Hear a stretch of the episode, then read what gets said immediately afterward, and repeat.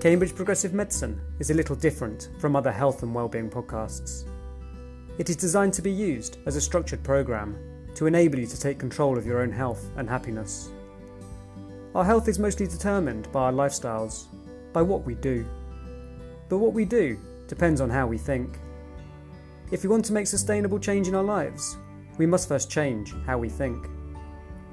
But nobody likes to be told what to think. That's why change is so hard. So instead of telling, we will merely be suggesting, exploring some alternative ways of understanding and relating to yourself and your health. You will be doing all the work. We will simply guide you on your own personal journey.